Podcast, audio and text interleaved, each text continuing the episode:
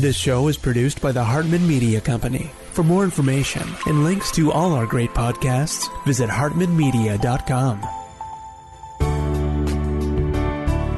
Welcome to the Solomon Success Show, where we explore the timeless wisdom of King Solomon and the Bible as it relates to business and investing.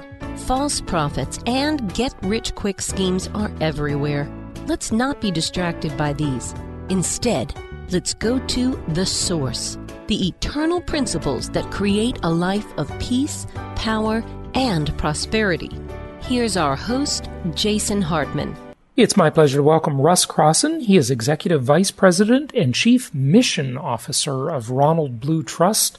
He's President and CEO of Ronald Blue and Company, one of the largest independent fee-only financial investment tax and estate uh, and philanthropic advisory firms in the U.S. He's author of Your Life, well spent, the eternal rewards of investing yourself and your money in your family. Russ, welcome. How are you? I'm doing great, Jason. Thanks for having me. Good. It's good to have you on. Tell our listeners where you're located. Um, our headquarters is in Atlanta, Georgia. Fantastic. Not too far from me here in South Florida today. So, your book, Your Life Well Spent, some of it, or at least your practice, I know, relies on some biblical principles for business and investing. Can you tell us a little more, more about that? relative to the company, um, our tagline is wisdom for wealth for life. So help people have wisdom from God's word about their wealth, wisdom for their life, which is to be generous and purposeful, and wealth for life, which is generational. So how do you impact your children?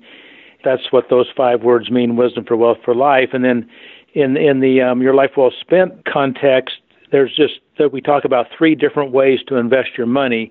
Most of us are familiar with financial capital investments, stocks, bonds, real estate, and so forth.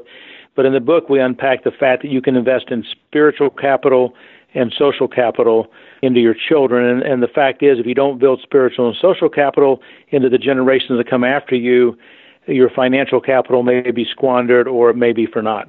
Yeah, absolutely. Tell us a little bit about how faith should inform one's finances. Well, you know, we have a choice of where we get our facts and reality, and we can either get them from the world or if we get them from God's Word. And so we would say that if you apply God's Word and what it says about money to your finances, you're going to be way better off than if you do what the world says. So, for example, you be in the process of getting out of debt because the Bible says the borrower becomes a lender's slave.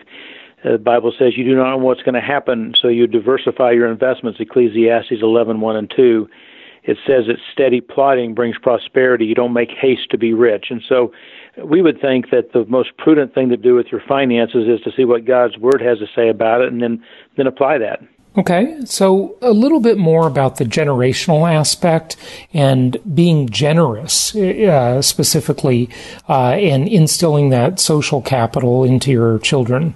Well, yeah, I mean, we want to teach our kids to be generous. So even from an early age, you help them learn that they can they can live, or they can save it, or they can give it, and and giving is close to God's heart. He says in First Timothy, instruct those who are rich to be generous and rich in good works and those people that do that are called wise. You know, this is, you're talking about Solomon, the wisest man ever lived, and so you can either be wise or you can be like the farmer over in Luke 12 who just stored up what he had in bigger barns, and he was called a fool. So I like to share with people you have a choice of one of two four-letter words. You can either be wise or you can be a fool, and then we want to pass that on to our children, help help them see us being generous. Being generous isn't always as easy as it sounds, is it?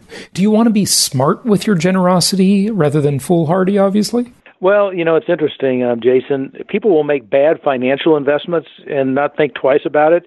But when it comes to their giving, they'll say, "Oh, gosh, I've got to be really careful where I give my money because what if the what if the ministry squanders it or what right. if whatever." But I would say, you know, you ask God for wisdom and you give in the areas that you're interested in, and and trust God with the results. And the key is being obedient with your giving. And um, so I, just, I encourage people to err on the side of generosity and don't err on the side of trying to hold on to it. Right, right. So not being overly prudent then when it comes to giving, uh, but imprudent when it comes to maybe investing sometimes. Yeah, I mean, I think the issue is you may make some bad gifts. I mean, maybe the ministry squanders the money or maybe they don't use it the way you thought, but I wouldn't.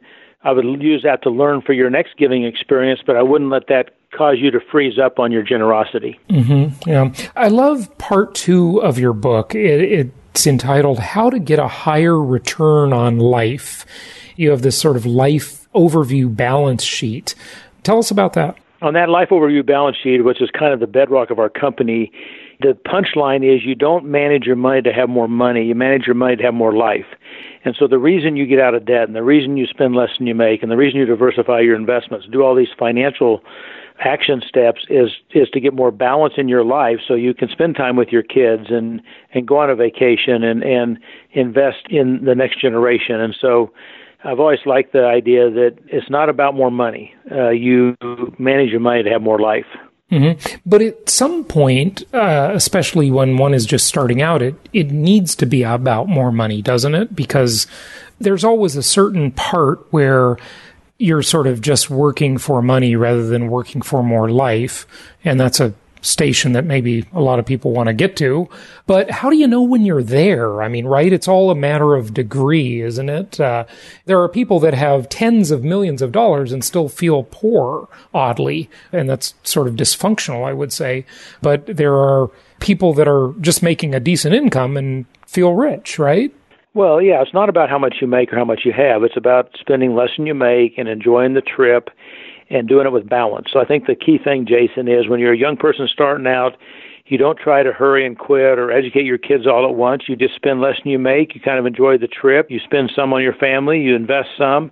Um, one of the biggest things that's happened in our society in the last several decades is just the emphasis on retirement, which just accelerates the pace of people's life. So young people are starting their jobs, and right off they're like figuring out how they can quit. And I think if you just extend your time horizon a little and you look at a little bigger perspective and a little longer term perspective, you'll be able to enjoy the trip. So it's both and you you just need to spend less than you make and do it for a long time. That's the key to financial freedom. Yeah. So how much less than you make? I mean, many people uh, listening are probably familiar with the famous book, The Richest Man in Babylon. You know, that would say, uh, live on 70% or less ideally and give 10% away, invest 10%, save 10%. How much less do you need to live on?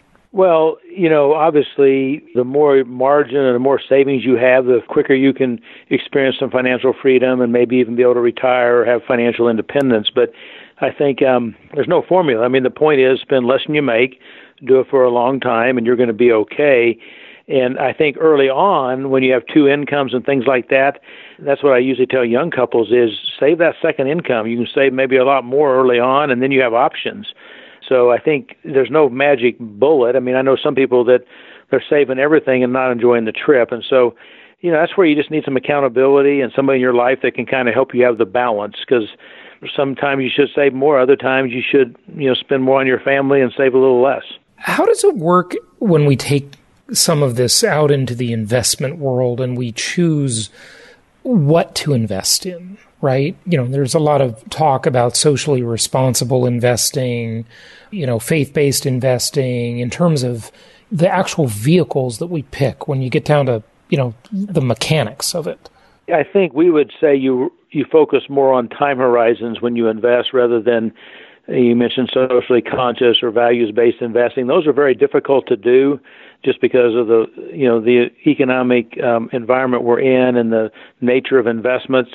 I mean, if you take some of that thinking to an extreme, you'd you know you put all your money under your mattress because you know would you even have it in the bank type thing. So we would say the most important thing that you just make a decision on is to diversify your investments. Be a conservative. You know, you get wealthy by spending less than you make. You preserve with your investments. Most people get it mixed up. They try to get rich with their investments, so they take undue risk. And we would say, no, just spend less than you make, and when you have that extra, invest it conservatively you know, pay off your debt, you know, have an emergency fund so you avoid the the high cost of of credit on your credit cards and things like that, cars and so forth. So that's how you should think about investments are sequentially. I do certain things first when I have savings. I pay off the consumer debt. I establish an emergency fund of three to six or nine or twelve months, and then I save for major purchases. I pay cash for the next car. That's your best investment approach. Right, but what do you do after that? Well, then then you do a, a, a mix of stocks, bonds, real estate, you know, commodities, uh, things like that. You know, usually a a diversified portfolio of of mutual funds or ETFs or whatever uh, is what people should do with a mix of bond funds and and equity funds. And you know, if people want socially conscious, they can find those out there. But that you know, the more important thing is the diversification among asset classes, not so much you know what you exactly pick. Yeah, yeah. Tell me about your thoughts on real estate. I mean, I love real estate. I, I think Wall Street's the modern version of organized crime, but I, am sure a lot of people agree with me, even in the Wall Street world. They make it pretty easy to invest because you can deploy a lot of capital, you know, relatively easily, obviously, in the, in the markets. You know, what do you think about real estate? You, you mentioned uh, more about, you know, uh, mixing it up with the stocks and the funds and so forth, but talk to us about real estate a little bit, your thoughts there. Some of those funds will be real estate funds, so you can still invest in real estate but keep it liquid. The challenge when you buy the rental property or you know the the piece of land or whatever is it's non-liquid. So you expect a way higher return obviously since it's illiquid. And so nothing wrong with that. But one of the things the markets have done for us is give us the ability or give the investor the ability to have a real estate exposure but still have it be liquid. Mm-hmm. and we would say that's a better way to invest in real estate. That doesn't mean you can't go buy a second home or go buy a rental property or whatever but just remember when you buy the actual direct ownership in the real estate, it's illiquid. It doesn't have, you know, may take you a while to sell it if the renter's not paying. So it's just a piece of a portfolio, but usually you buy liquid investments first. Just because back to the conservative approach, usually do the liquid investments first, and then you can move into the non-liquid where you have direct ownership of a piece of real estate. Right. I'm so glad you brought that up because, you know, I've really thought heavily about that. And it seems to me that there are some real benefits from that illiquidity. Number one, it's kind of a forced savings program. You know, people can't make quick decisions that might actually hurt them. Sometimes we're our own worst enemies with our investments, right? But also right. that liquidity, I don't know, this is the premise from which I'm operating, but you tell me if you disagree and feel free to disagree with me. I always say liquidity creates volatility the more liquidity in any market of any widget, any commodity of any sort, the more volatility you have because people can trade it so quickly, right? We, you know, we're all familiar with flash crashes and so forth. And real estate, it does have its ups and downs, especially in these crazy cyclical high flying markets that I try to avoid. I just like the conservative markets that are sort of slow and steady. Because of that illiquidity, it moves slowly, right?